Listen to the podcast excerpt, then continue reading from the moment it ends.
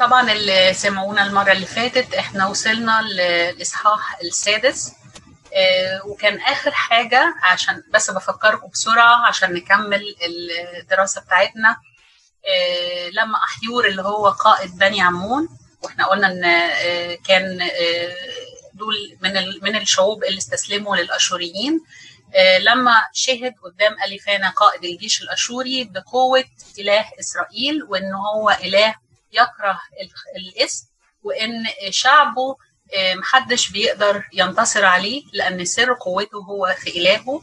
وإن السبيل الوحيد إنه ينتصر على شعب إسرائيل هو إنهم يخطئوا لإلههم. آه، فطبعا آه، أليفانا لما سمع الكلام ده اتغاظ جدا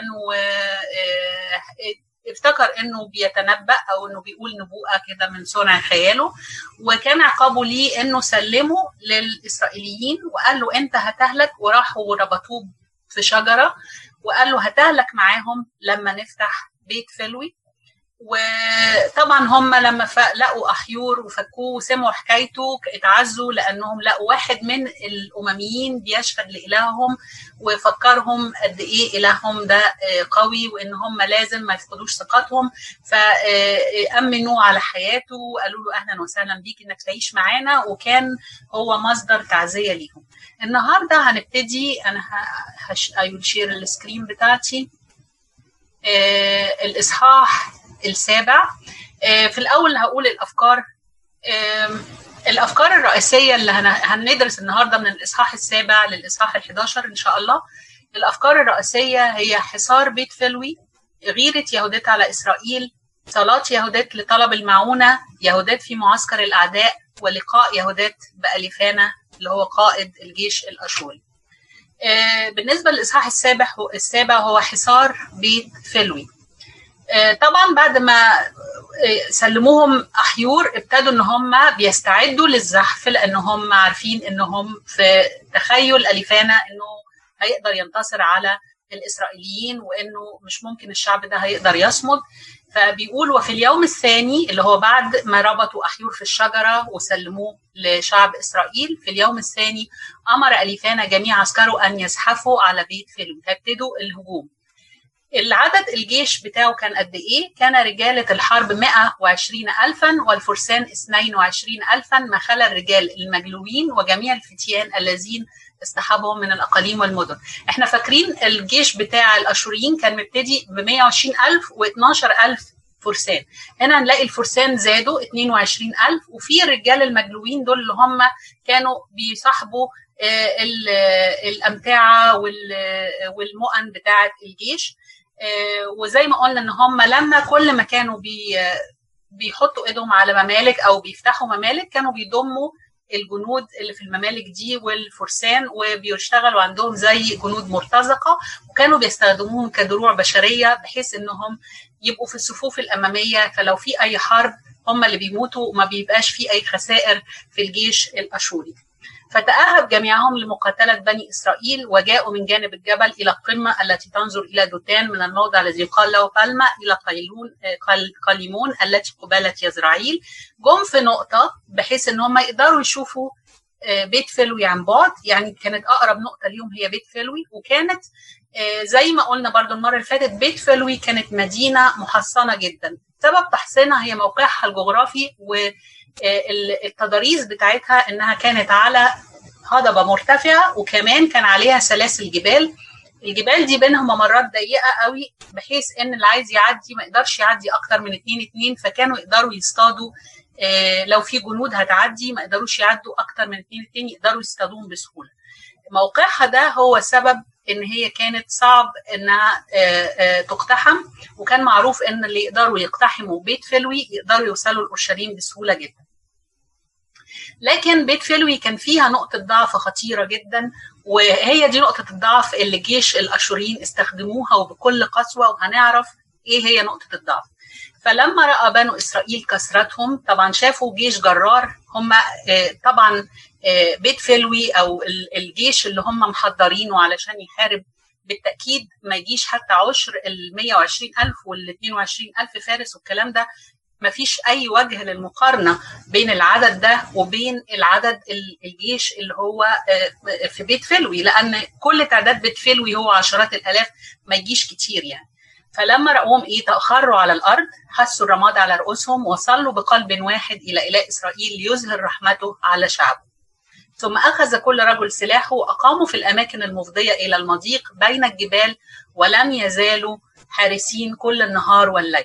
اللي بيعجبني قوي في في السفر ده إن الشعب الإسرائيلي مدرك تماما إن هو ما يقدرش يصد الهجوم ولكن مع ذلك هو ما بي بيصلي آه بيطلب معونه ربنا آه بيتكل على ربنا آه لكن بيقوم باللي يقدر عليه. وهو ده يعني دي حاجة مهمة قوي إن الواحد فعلا يعمل اللي المفروض يعمله يبذل أقصى ما في وسعه يعني بيبتدوا إن هم حص...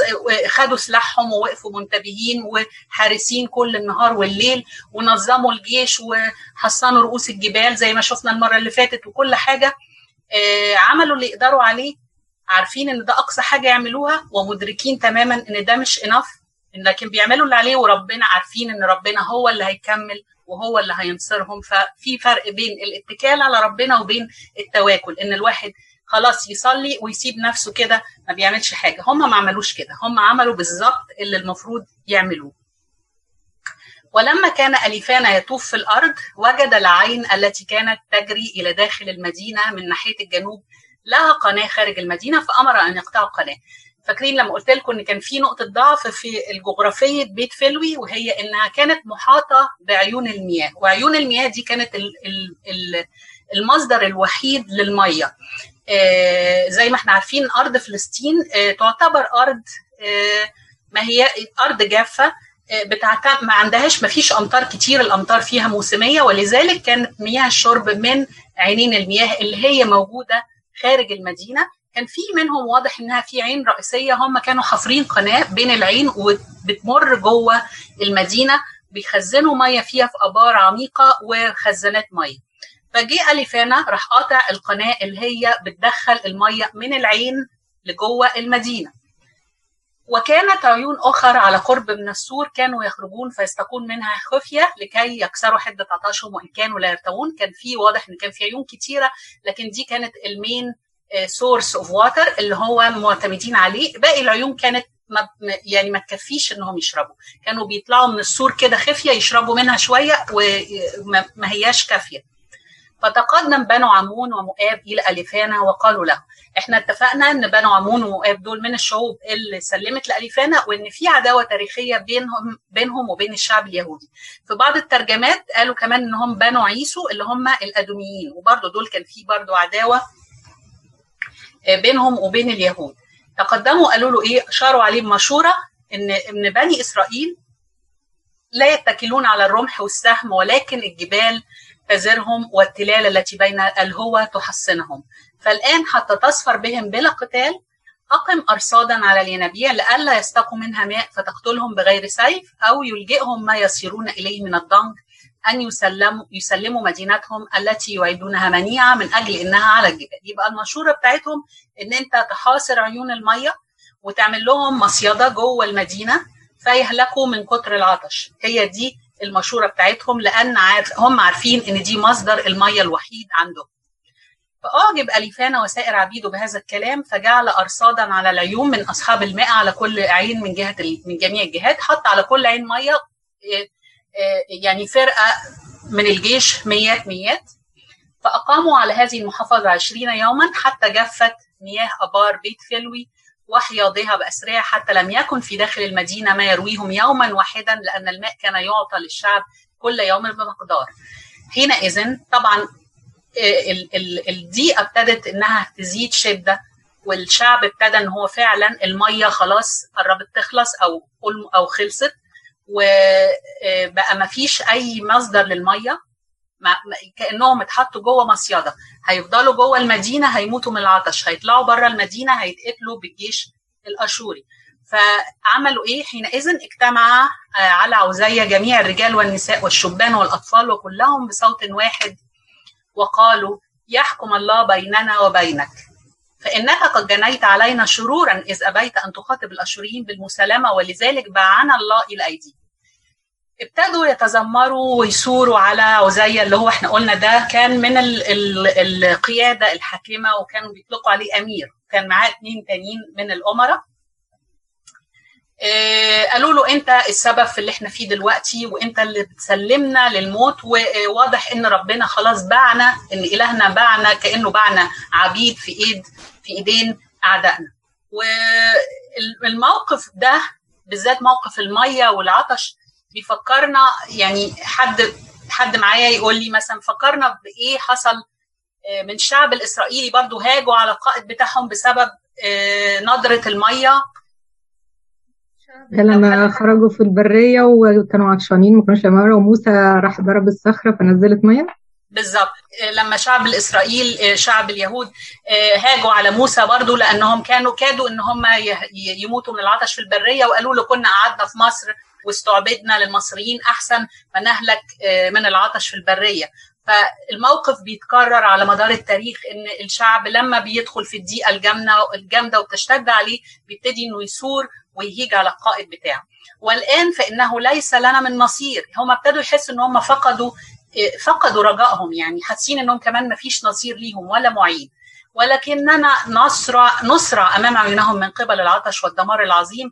فالآن ادعوا جميع من في المدينة ولنستسلم بأجمعنا إلى أصحاب الفانا من تلقاء أنفسنا. فخير لنا أن نبارك نبارك الرب ونحن أحياء في الجلاء من أن نموت ونكون عارا عند جميع البشر بعد أن نكون عاينا نساءنا وأطفالنا يموتون أمامنا. طبعا هم كانوا في موقف يعني لا يحسدوا عليه. يعني لو أي حد فينا تخيل هم مش بس هيموتوا هم هيموتوا موت بطيء وهيشوفوا ولادهم والشيوخ والنساء بيموتوا كل يوم بالبطيء من كتر العطش ودي شيء قاسي جدا. ما فيش يعني صعب جدا إن الإنسان يتحمل حاجة زي كده. ففعلا هي الشدة كانت كبيرة قوي والموقف اللي اتحطوا فيه كان موقف صعب أكيد. آه لكن ال ال ال اللي هم كانوا بيطلبوه منه برضو كان صعب إن هم يسلموا ويستسلموا ده كان شيء في هلاكهم لأنه كان آه كمان معروف إن ال ال الشعوب اللي ما اللي هي آه لما بيكون في عدو بيحاول إنه يقتحم مدينة لو اقتحم المدينة دي فبيعذب شعبها بعد ما يقتحمها لأنهم لم يستسلموا من الأول ليه. ودي كانت حاجة معروفة زمان عند كل قيادات الجيوش.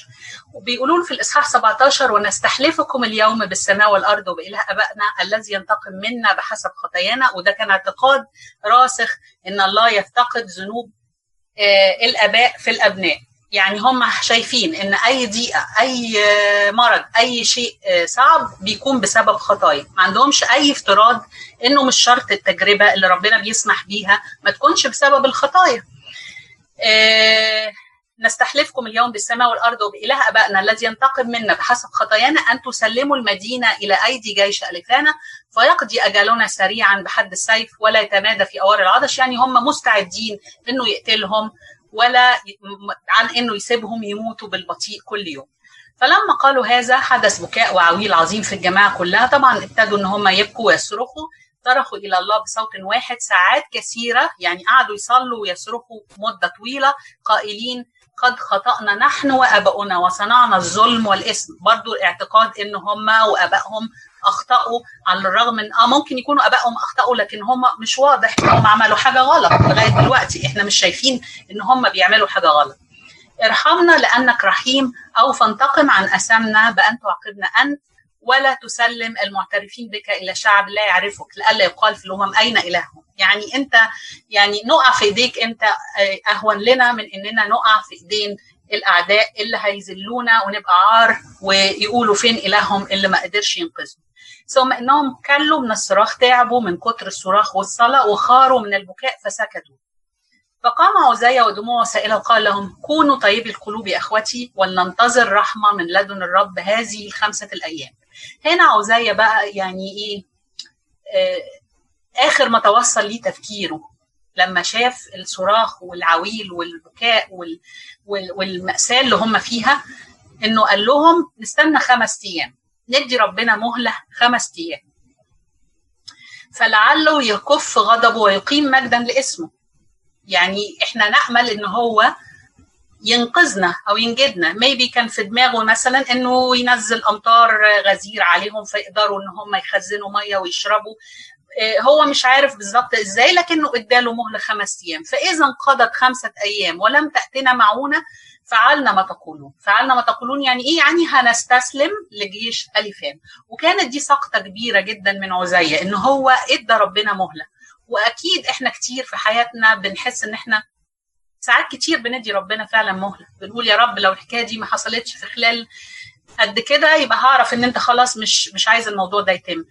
على الرغم من إنك أنت ما تعرفش ربنا يعني ساكت ليه؟ أو هو صابر ليه على على الضيقه دي؟ ليه مش عايز يحلها دلوقتي؟ هو ليه مواعيده؟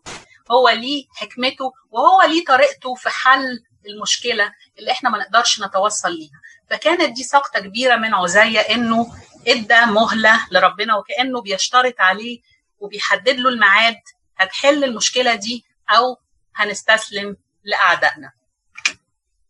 بنيجي بعد كده للإصحاح الثامن وهنبتدي نقابل الشخصية الرئيسية بتاعتنا اللي هي يهودات العنوان غيرة يهودات على إسرائيل. ولما سمعت هذا الكلام يهودات الأرملة هنا ابتدى يعرفنا بقى مين هي يهودات يهودات الأرملة هي بنت مراري بن إيدوس بن يوسف بن عزية ابن الاي ابن يمنور ابن جدعون ابن رفائيم ابن احيتوب ابن ملكية ابن عنان نتانيا شلتئيل ابن شمعون ابن رأوبين هنا بيبتدي يدينا سلسلة أنساب يهودات. هي من سبط شمعون. هو ذكر هنا ابن شمعون ابن رأوبين طبعا. شمعون مش ابن رأوبين هو رأوبين هو بكر يعقوب يعني أخو شمعون. لكن في كتير من المفسرين هي ما جاتش في كل الترجمات لكن في كتير من المفسرين يعني ذكروا إن السبب في كده إن رأوبين هو البكر. ده غير إن شمعون كان من الأسباط اللي تشتتت. وما كانش ليه نصيب في أرض فكان بيسكن في أرض رأوبين ده على حسب ما يعقوب تنبأ أبوه لأنه كان يعني زعل منه بسبب حكاية هنذكرها دلوقتي هتيجي في وسط الكلام على لسان يهودات وكان بعلها منسى وقد مات في أيام حصاد الشعير لأنه كان يحس رابطي الحزم في الحقل فسخض الحر رأسه فمات في بيت فلوي مدينته وقبر هناك مع أبائه. يعني كانت أرملة جوزها اسمه منسى مات بضربة شمس أثناء حصاد الشعير. وكانت يهودات قد بقيت أرملة منذ ثلاث سنين وستة أشهر. يعني لغاية التاريخ اللي هو اتكتب فيه الكلام ده كان بقالها ثلاث سنين وست أشهر وست شهور تقريبا أرملة ومن الواضح إن هي ما قعدتش كتير متجوزة لأنها كانت صغيرة اتذكر في أكتر من مرة إن هي كانت صغيرة السن وبرده ما اتذكرش إن عندها أولاد فواضح إن يعني في بداية جوازهم جوزها مات. وكانت قد هيأت عايزة أقول برضو حكاية الأنساب بتاعت يهودات دي إثبات ل, ل... إن يهودات هي شخصية حقيقية فعلا وما هياش شخصية خرافية أو إن القصة كلها خرافية دي من من الحاجات اللي اتخذت لإثبات إن يهودات شخصية حقيقية بدليل إن هي ليها أنساب وكانت دي عادة اليهود إنهم بيذكروا أنسابهم للجيل ال 15 وال 16 ويبقى حافظين ابن كذا ابن كذا ابن فلان ابن فلان ابن فلان كل ده بيدل على إن يهودات شخصية حقيقية. كانت قد هيأت لها في أعلى بيتها غرفة سرية وكانت تقيم فيها مع جواريها وتغلقها وكان على حقويها مسح وكانت تصوم جميع أيام حياتها مخلة سبوت رؤوس الشهور وأعياد الإسرائيل وكانت جميلة المنظر جدا وقد ترك لها بعلها ثروة وسعة وحشما كثيرين وأملاكا مملوءة بأسورة البقر وقطعان الغنم. وكانت لها شهرة بين جميع الناس من أجل أنها كانت تتقي الرب جدا ولم يكن أحد يقول عليها كلمة سوء. هنا بيورينا يهودات كانت غنية جدا جوزها كان واسع الثراء ساب لها كل ثروته كان عندها زي أسور وأملاك ولكنها مع الرغم من غناها العظيم إلا إنها كانت زاهدة جدا في حياتها تركت بيتها الكبير وسكنت في غرفة سرية أعلى البيت هي وجواريها وكانت عايشة حياة صلاة مستمرة وعبادة يعني هي عاشت كراهبة أو عاشت حياة الرهبنة من زمان وبل حياة النسك كمان لأن كانت بتلبس المسح وكانت بتصوم كل الأيام ما عدا السبوت ورؤوس الشهور وأعياد إسرائيل. فهي كمان عاشت عيشة النساك والزهد وكانت شديدة التقوى وكان معروف عنها ده لدرجة أن بيقول لم يكن أحد يقول عليها كلمة سوء. كانت تتقي الرب جدا لم يكن أحد يقول عنها كلمة سوء. يعني مشهورة بالتقوى وبحسن السيرة ومحدش أبدا يقدر يتكلم عليها. وعلى الرغم من إنها كانت أرملة وصغيرة وما عندهاش أولاد يعني كانت بحكم العادات اليهودية المفروض إنها تتجوز وإنها لو أخوها ليه أخ كانت تتجوز أخو جوزها أو الولي بتاعها تقيم نسل لكن هي فضلت إنها تعيش حياة النسك. وشبه توحد ونقدر نقول إن هي عاشت يعني مجازا نقدر نقول انها شبه بتول. هي رغم إنها اتجوزت لكن هي عاشت حياة البتولية لغاية لما ماتت خالص في آخر أيامها. طول عمرها كانت عايشة للتعب. كانت فهذه العدد تسعة فهذه لما سمعت طبعا عرفت موضوع ال ال الاتفاق اللي قاله عزية أو الشرط اللي حطه عزية. فلما سمعت أن عزية وعد بأن يسلم المدينة بعد خمسة أيام أنفذت إلى الشيخين كبري وكرمي. دول كانوا من ضمن قياد مجلس القيادة مع عزية شيخين كبري وكرمي. فوفياها فقالت لهما ما هذا الأمر الذي وافق عليها وزيه هي أن يسلم المدينة إلى الاشوريين إذا لم تاتنا معونة إلى خمسة أيام. من أنتم حتى تجربوا الرب يهودات ما كانش ليها أي سلطة ولا ليها أي منصب في المدينة لكنها كانت بتتكلم بحكم غيرتها الشديدة على يعني إزاي إحنا غيرتها على إلهها وعلى إزاي هي إزاي بيحطوا شرط وإزاي بيجربوا ربنا إزاي ده يحصل. فما قدرتش إنها تسكت و... و... وتقعد في مكانها تصلي لكن اتكلمت واتكلمت بكل شجاعة بكل شجاعة وبكل قوة وفي نفس الوقت بكل حكمة وبكل محبة. وهنشوف قد إيه الحوار بتاعها معاهم كان فيه كل العناصر دي حتى إن هم يعني ما قدروش إنهم يعرضوها وفعلا كانوا حاسين إن هي عندها حق. عدد 12 ليس هذا بكلام يستعطف الرحمة ولكنه بالأحرى يهيج الغضب ويضرم السخط. يعني ده ما كلام اللي أنتم بتقولوه انكم بتجربوا ربنا مش هي مش هيستعطف ربنا علينا لكنه هيجلب علينا غضبه. فإنكم قد ضربتم أجلا لرحمة الرب وعينتم له يوما كما شئتم. أنتم بتحطوا له ميعاد حسب مشيئتكم أنتم لكن أنتم أبعد ما تكونوا عن حكمته هو ومواعيده هو. ولكن بما أن الرب طويل الأناة بيبين لنا قد إيه هي على عشره قوية بربنا حتى إن هي عارفة عنه صفات كتيرة وطول الأناة. يعني هنعرف برضو من خلال حوارها إن في عشرة قوية بينها وبين ربنا وإن في دالة قوية بينها وبينه. فلنندم على هذا ولنمت... ولن... ونلتمس غفرانه بالدموع الدموع المسكوبة. هنا بتدعوهم إن هم يعني يتوبوا عن الخطأ اللي هم وقعوا فيه ويندموا عليه. إنه ليس وعيد الله كوعيد الإنسان ولا هو يستشيط حنقا كابن البشر. لذلك فلنذلل له أنفسنا ونعبده بروح التواضع. ولنسأل الرب باكين أن يؤتينا رحمته بحسب مشيئته لنفتخر بتواضعنا مثلما اضطربت قلوبنا بتكبره. يبقى نطلب منه إنه يرحمنا بحسب مشيئته هو مش بحسب المواعيد اللي إحنا بنحطها له. فإن لم نجري على خطايا آبائنا الذين تركوا إلههم وعبدوا آلهة غريبة. هنا ابتدت يهودات بعد ما أنبتهم ابتدت تبين لهم الجوانب الكويسة اللي فيهم. يعني شوف قد إيه هي حكيمة. ابتدت تظهر لهم إن أنتوا مش كلكم غلط. أغلطتوا في كده. لكن أنتوا كويسين. أنتوا ما ما اتبعتوش خطايا آبائكم اللي زاغوا وراء وراء آلهة تانية عبدوا آلهة غريبة. فأسلموا من أجل ذلك الاسم إلى السيف والنهب والخزي بين أعدائهم. لكن نحن لا نعرف إلها غيره. يعني تقول لهم اطمنوا. أنتوا ما غلطتوش. أنتوا ما غلطتوش هو هيفضل واقف معاكم. فلنترجى بالتواضع تعزيته هو ينتقم لدمنا عن إعانات أعدائنا لنا ويذل جميع جميع الأمم الواسبين علينا ويخزيهم الرب إلهنا. هنا بتعرفهم إن إحنا عندنا رجاء وعندنا ثقة إن هو فعلا هينقذنا وهينتقم من أعدائنا. والآن يا إخوتي بما أنكم أنتم شيوخ في الشعب الله وبكم نفوسهم منوطة فانهضوا انهضوا قلوبكم بكلامكم حتى يذكروا أن أبائنا إنما ورد عليهم البلاء ليمتحنوا هل يعبدون إلههم بالحق؟ يعني هنا بتذكرهم أن مش كل ضيقة وشدة تبقى بسبب خطايا لكن ساعات ربنا بيسمح بالتجربة والضيقة من أجل تزكيتنا من أجل نمونا الروحي من أجل زيادة ثقتنا وإيماننا بيه. فينبغي لهم أن يذكروا كيف امتحن أبونا إبراهيم. بتديهم بقى أمثلة من الماضي ابتدت إيه تسترجع معاهم. كيف امتحن أبونا إبراهيم وبعد أن جرب بشدائد كثيرة صار خليلا لله وهكذا إسحاق وهكذا يعقوب وهكذا موسى. كل دول مروا بتجارب ربنا سمح بتجارب من أجل أن يتزكوا أمامه. وجميع الذين راد الله منهم جازوا في شدائد كثيرة وبقوا على امانتهم هم صمدوا وبقوا على امانتهم ولذلك ربنا أنقذهم من كل الشدائد.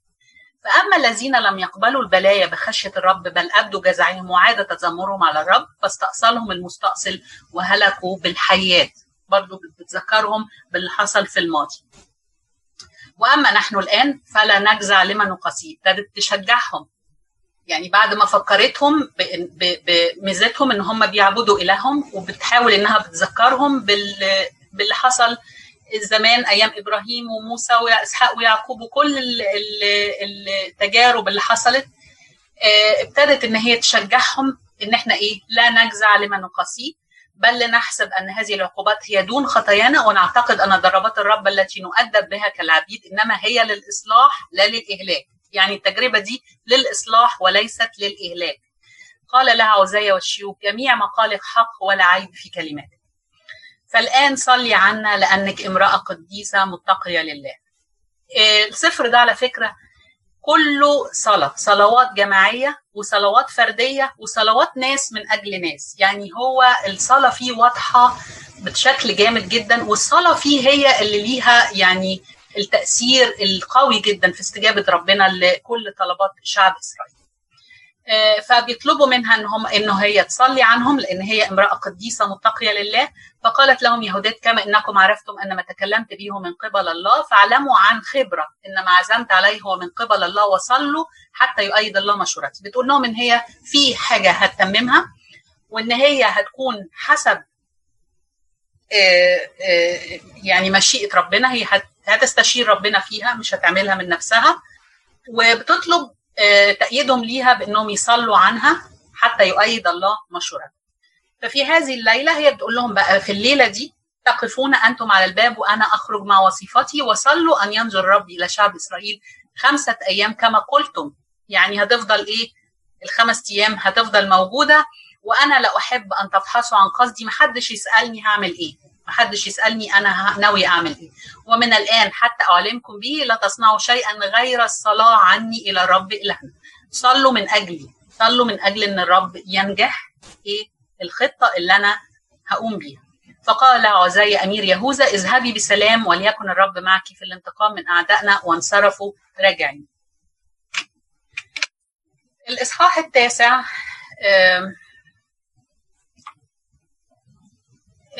صلاة يهودات لطلب المعونة. بعد ما سابتهم ودخلت الأوضة بتاعتها ابتدت إن هي تصلي صلاة حارة جدا من أجل طلب المعونة من إلهها في إنه يساعدها ويؤيدها ويكون هو السند ليها في إن هي هتقوم بعمل عمل خطير جدا وعمل ما يقدرش عليه جيوش ولكن هي هتعتمد على قوة ربنا اللي اللي هتساندها وهتحفظها وهتحفظ لها طهارتها وعفتها وهتخليها تدخل معسكر الأعداء وتخرج منه بكل نقاء وبكل طهارة وهنشوف إيه اللي هيحصل.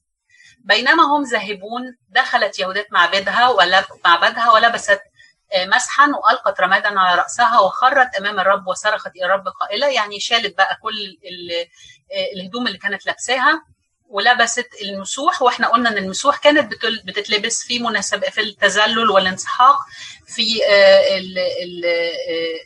التوبة أو في النسك. هنا عشان التذلل والانسحاق لبست المسوح وحطت رماد على راسها وابتدت تصرخ يعني إن هي تصلي بكل حرارة وبدموع أيها الرب إله أبي شمعون. هنا بتصرح إن هي من سبط شمعون الذي أعطاه سيفا لينتقم من الغرباء الذين بنجاستهم فضحوا وكشفوا عذراء للخزي. فجعلت نساءهم غنيمة وبناتهم سبيا وكل سلبهم مقتسما بين عبيدك الذين غاروا غيرتك. أتوسل إليك أيها الرب إلهي أن تعينني أنا الأرملة.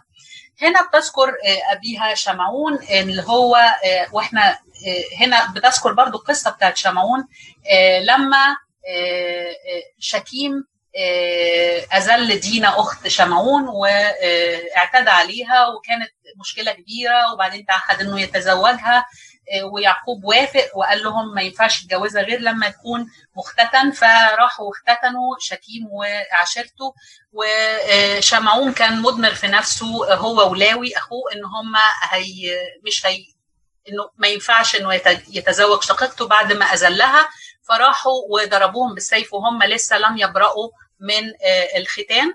وطبعا أبوه يعقوب غضب يعني غضب منه غضب شديد لأنه لم يستشيره ولأنه نقض عهده مع الناس دول. هي بتشبه هنا موقفها في إن هي بتحافظ إن هي بتغير على طهارة هيكل الرب وعلى طهارة المقدسات بتاعتهم والمسبح وعلى طهارة نساء إسرائيل وفتياتها اللي هتدنس لو الشعب ده يعني دخل بيت فلوي وانتصر عليهم.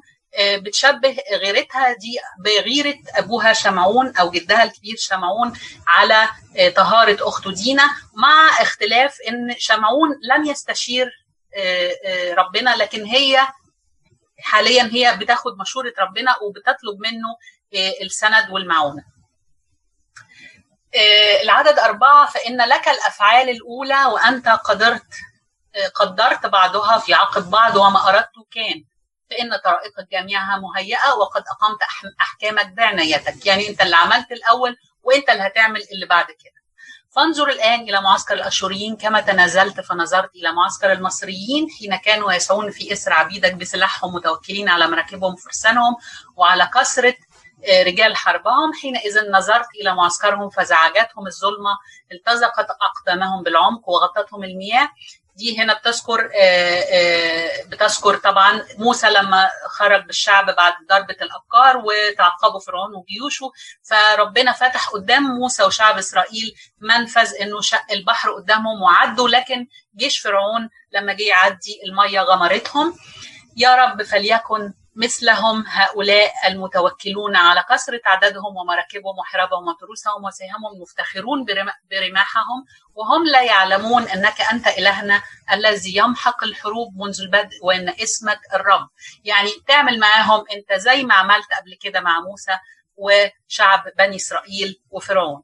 فارفع ذراعك كما فعلت من البدء واحتم قوتهم بقوتك ولتسقط تسقط بقبضة قوة بغضبك قوة الذين يطمعون أنفسهم في ابتذال أقداسة وتنجيس مسكن اسمك وهدم قرن مذبحك بالسيفين. وهنا بيبان قوي غيرتها على مذبح الرب وعلى هيكل الرب وعلى مقدساتها. هي أكتر حاجة يعني مأثرة فيها هي إنهم ينجسوا مذبح الرب. اجعل يا رب كبرياءه تقطع بنفس سيفه. وده اللي هيحصل إن أليفانا فعلا هو هيقطع بنفس سيفه. آه ليصد بفخ نظره الي ويضربه وذوبة الكلام الخارج من من شفتي. ليصد ليصد يعني هيكون هيصطاده بفخ نظره اللي من هيصاد بشهواته. آه وهبني ثباتا في قلبي حتى ازدريه وقوة حتى أهلكه. اديني القوة إن أنا ازدريه يعني ما اهتمش بيه ما اخافش منه. فيكون هذا ذكرا لاسمك. إذا اهلكته يد امرأة بيكون ده من أجل مجد اسمك. ويذكر دايما إنك انتصرت عليه بامرأة صغيرة أرملة ضعيفة. لأنها ليست قوتك بالكسره يا رب ولا مرضتك بقدرة الخيل ومنذ البدء لا ترضى من المتكبرين بل يسرك دائما تضرع المتواضعين الودعاء يا إله السماوات خالق المياه ورب كل خليقة استجبني أنا المسكينة المتضرعة والمتوكلة على رحمتك. واذكر يا رب ميثاقك واجعل الكلام في فيا وثبت مشورة قلبي ليثبت بيتك في قدسك. فيعرف جميع الأمم أنك أنت الإله وليس آخر سواك. يعني هي كل ده بتعمله من أجل مجد اسم الله ومن أجل أن كل الأمم تعرفه وتشهد أن هو الإله الحقيقي وليس آخر سواك. دي كانت صلاة يهودات من أجل طلب المعونة وواضح فيها مدى تقواها ومدى يعني عشرتها ومدى لجاجتها في الصلاة والدالة اللي بينها وبين ربنا ومدى معرفتها بتاريخ اليهود وبكل التجارب اللي مروا بيها واللي ربنا أيدهم فيها. بعد كده هنتنقل للإصحاح العاشر اللي هو يهودات في معسكر الأعداء. هتبتدي يهودات في الإصحاح ده تنفذ الخطة اللي هي كانت بتصلي من أجل أن ربنا يسندها فيها. وكان لما فرغت من صراخها إلى الرب أنها قامت من المكان الذي كانت فيه منطرحة أمام الرب. هي عرفت وحست إن خلاص ربنا إداها الموافقة وإن هو هيسندها وهيعضدها وإن هي تبتدي تنفذ الخطة بتاعتها. دعت وصفتها.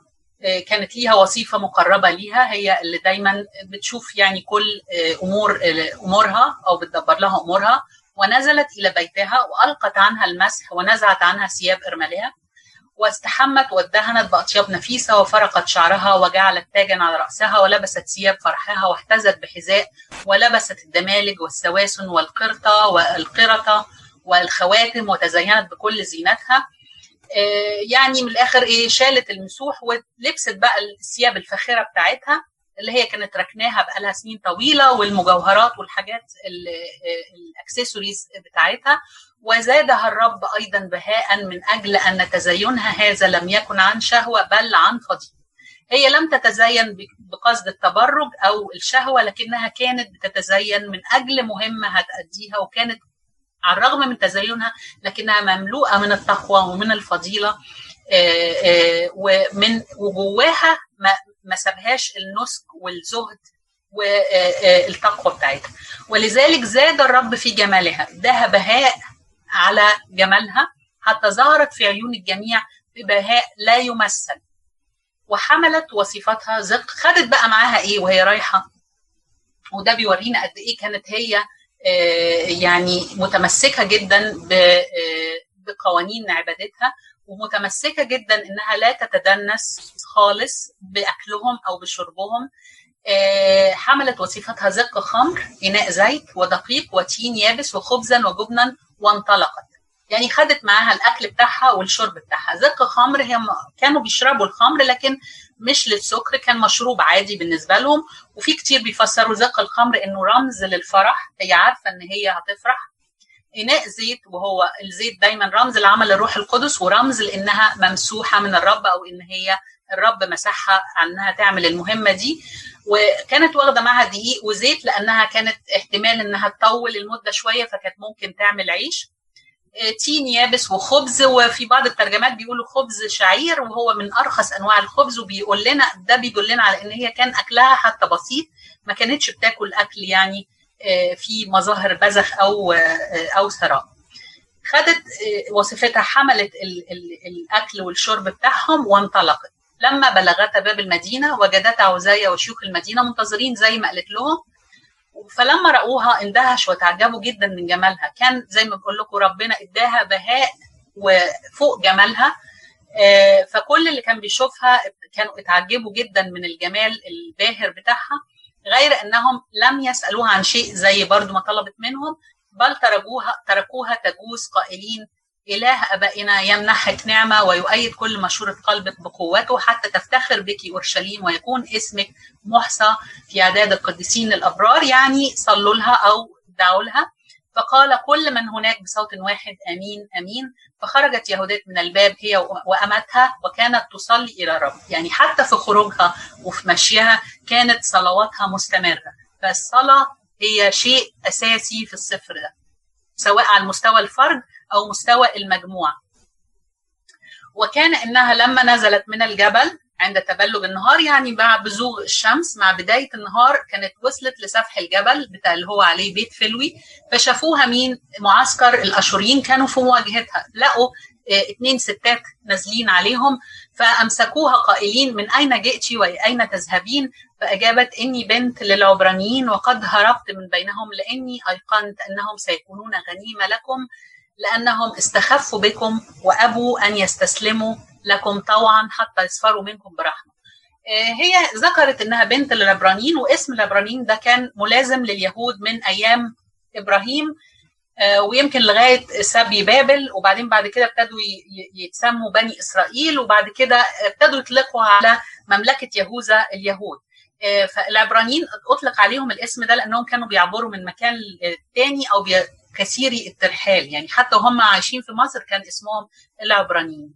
فهي ذكرت الاسم الأول بتاعهم اني بنت للعبرانيين وكان معروف إنه أيام الحروب كان ممكن إن أي حد يروح يعني زي لاجئ سياسي يسلم نفسه للجيش اللي هو المعادي اللي هو الأقوى واللي هو في الغالب هينتصر على بلده بحيث إنه بيسلم لهم نفسه إن هم يعني يدوا له الأمان انهم مش هيقتلوه. بيفضل عندهم كعبد أو بيقول لهم على أسرار بلده يعني بيخون بلده من الآخر وبيفضل موجود في وسطهم. فده كان شيء بيحصل كتير في الحروب. فقالت لهم فلأجل هذا فكرت في نفسي وقلت أنطلق إلى أمام الأمير أبي أليفانا لأخبره بأسرارهم وأعلمه من أي مدخل يستطيع أن يصفر بهم ولا يقتل رجل من جيشه. يعني هي فهمتهم أن هي عندها السر اللي بيه أليفانا هيقدر ينتصر على شعب إسرائيل من غير ما يتقتل ولا واحد من جيشه.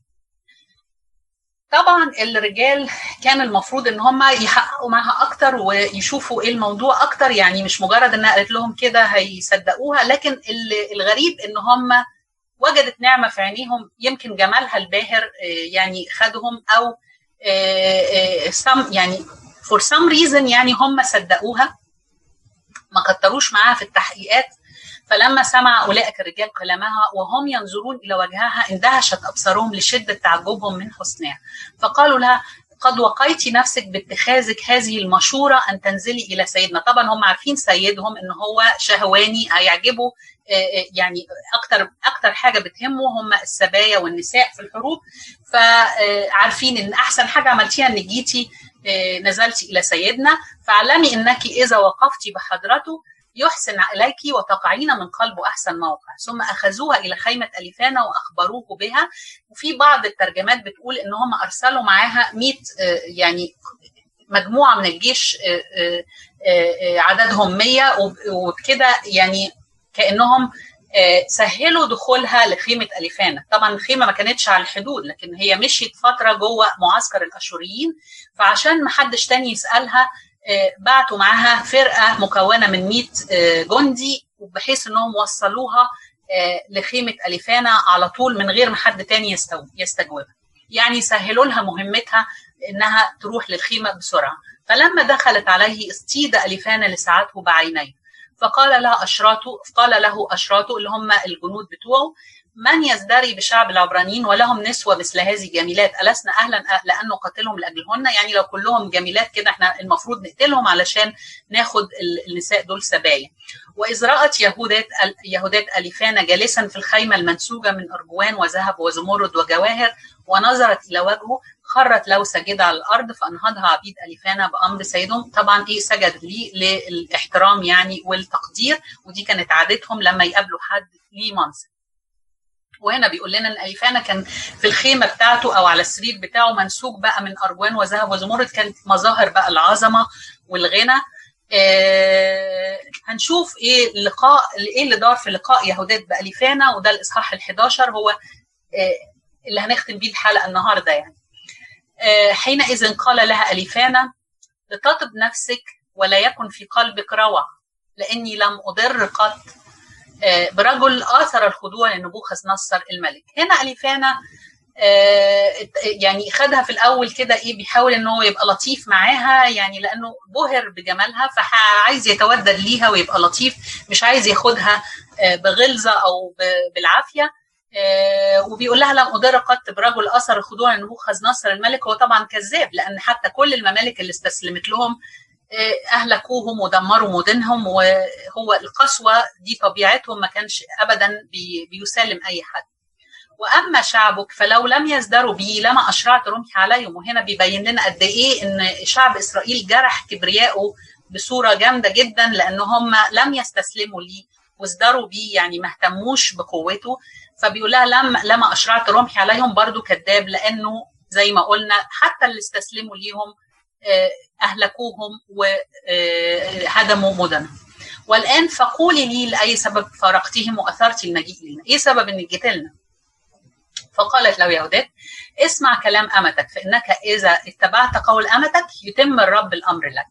ليحيى نبوخذ نصر ملك الأرض ولتحيا قوته التي فيك لتأديب جميع الأنفس الغاويه لأنه لا الناس فقط يخضعون له بك بل وحوش البر أيضا تنقاد له. هنا بتمدح نبوخذ نصر الملك على إنه هو نصب نفسه ملك للأرض لأن ذكاء عقلك قد شاع في جميع الأمم. ابتدت تمدح مين؟ اليفانا نفسه. وأهل العصر كلهم يعلمون إنك أنت وحدك صالح وجبار في جميع مملكته وحسن سياستك مشهور في جميع الأقاليم. وهو فعلا نبوخذ اليفانا كقائد جيش كان مشهود ليه إن هو حسن سياسته وبراعته في قيادة الجيش. على فكرة هو أليفانا ده الاسم التعريب لاسمه. هو اسمه الفارسي هولوفرنيس ومعناه المخادع الماهر أو الماهر في الخداع فهو اسمه هولوفرنيس وهنشوف الاسم ده ممكن في ترجمات كتيرة إنما أليفانا ده التعريب لاسمه الحقيقي. آه وليس بخاف العدد سبعة وليس بخاف ما تكلم به أحيور ولم يجهل ما أمرت أن يصيبه. إحنا بتذكروا بموضوع أحيور بكلامه عن إله إسرائيل وإن ده فعلا كلام صح.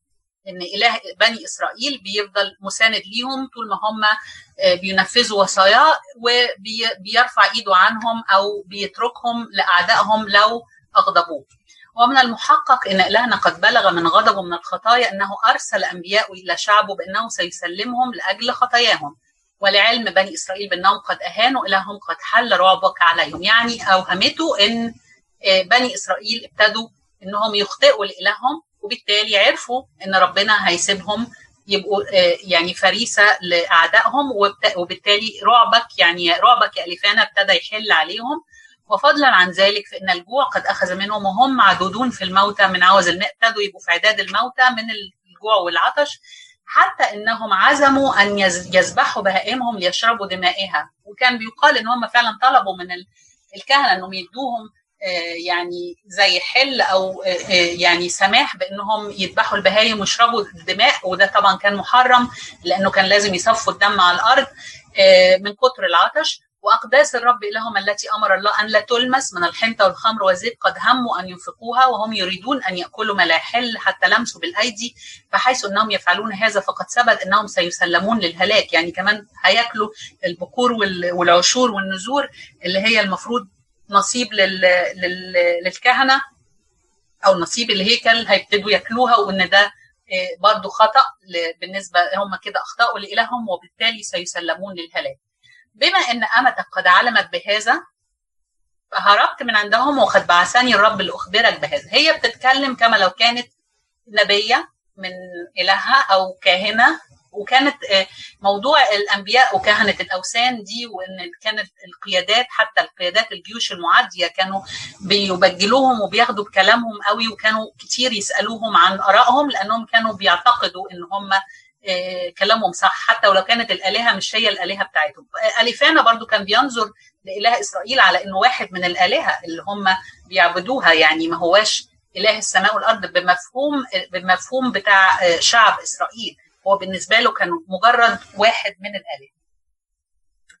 عدد 14 وأنا أمتك أعبد الله حتى الآن عندك أيضا وأمتك تخرج وتصلي إلى الله. كانت الطلب ده بالنسبة لها مهم جدا إن هي اشترطت عليه إن هي وحتى وهي في معسكر الأعداء هي بتعبد الله بتعبد إلهها وإن هي محتاجة إنها تخرج كل ليلة تخرج للخلاء أو بره المعسكر علشان تصلي إنها تتمم طقوس عبادتها.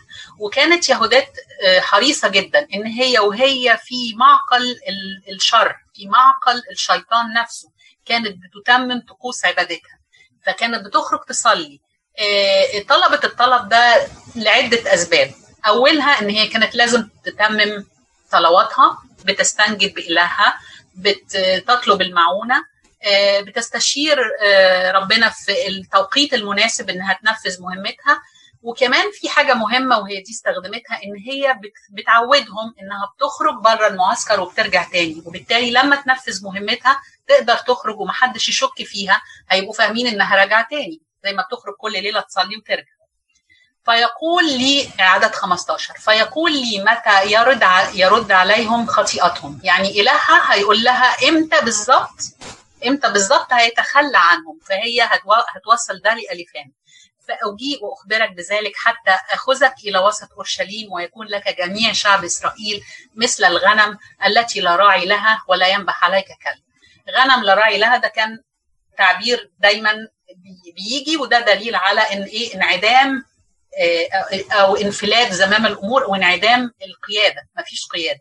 لا ينبح عليك كلب يعني مفيش أي مقاومة. لا في حد بيصرخ ولا في حد بيصوت ولا في أي حاجة خالص يعني هيسلموا لك بلا مقاومة. وهذه كلها قد لقنتها من عناية الله.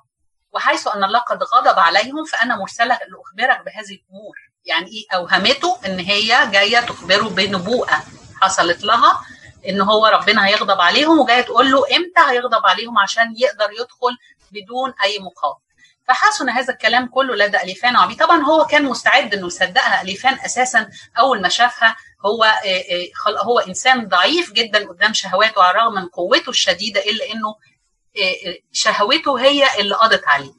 وكانوا يتعجبون من حكمتها ويقولون بعضهم لبعض ليس مثل هذه المرأة على الأرض في المنظر والجمال والحكمة في الكلام. فيعني تعجبوا هم شهدوا إن يهودات إنسانة زي ما هي جميلة فهي حكيمة جدا في كلامها. وكتير بيشبهوها بأبيجايل على الرغم من اختلاف الموقف. يعني أبيجايل لما قدرت بحكمتها إن هي تنقذ جوزها وتنقذ جماعته وتنقذ داوود نفسه من إنه يكون سافك دماء على الرغم من شتان الفرق طبعا بين داوود وبين أليفانا. لكن بتدينا برضو لمحة كده هي تشبه لها. برضو أبيجايل كانت جميلة وكانت حكيمة جدا. قدرت بحكمتها إنها تنقذ مجموعة كبيرة من الناس هنا يهودات قدرت بالحكمه بتاعتها إنها تنقذ شعبها كله. فقال لها أليفانا قد أحسن الله اليك إذ أرسلك إمام الشعب لتسلميه أنت إلى ايديه وبما إن وعدك حسن إن فعل إلهك لي ذلك فهو يكون لي الها أو يكون الها لي. هنا هو مش بيقول كده عن إيمان بإلهها ولكنه كان زي ما قلت لكم معتبر إن الإله ده زيه زي أي آلهة أخرى فما عندوش مانع إنه يعني يجرب الإله ده مش مشكلة خالص. لكن هو في فرق كبير بين كلام أو شهادة أحيور عن إله إسرائيل وبين كلمة أليفانا بإنه يكون الها لي. دي كلمة عابرة هو لا يعني خالص بالنسبة له أي شيء غير إنه مجرد إله من ضمن الآلهة الوثنية اللي هو بيعبدها. وأنت تكونين عظيمة في بيت نبوخذ نصر وينوه باسمك في كل الأرض.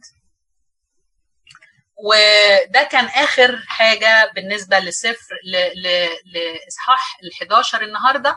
إن شاء الله المرة الجاية هتكون آآ آآ آخر حلقة هندرس فيها من الإصحاح 12 للإصحاح ال 16 وده ختام هيبقى يعني هنخلص إن شاء الله سفر يهودات قبل ما ندخل في أسبوع الآلام.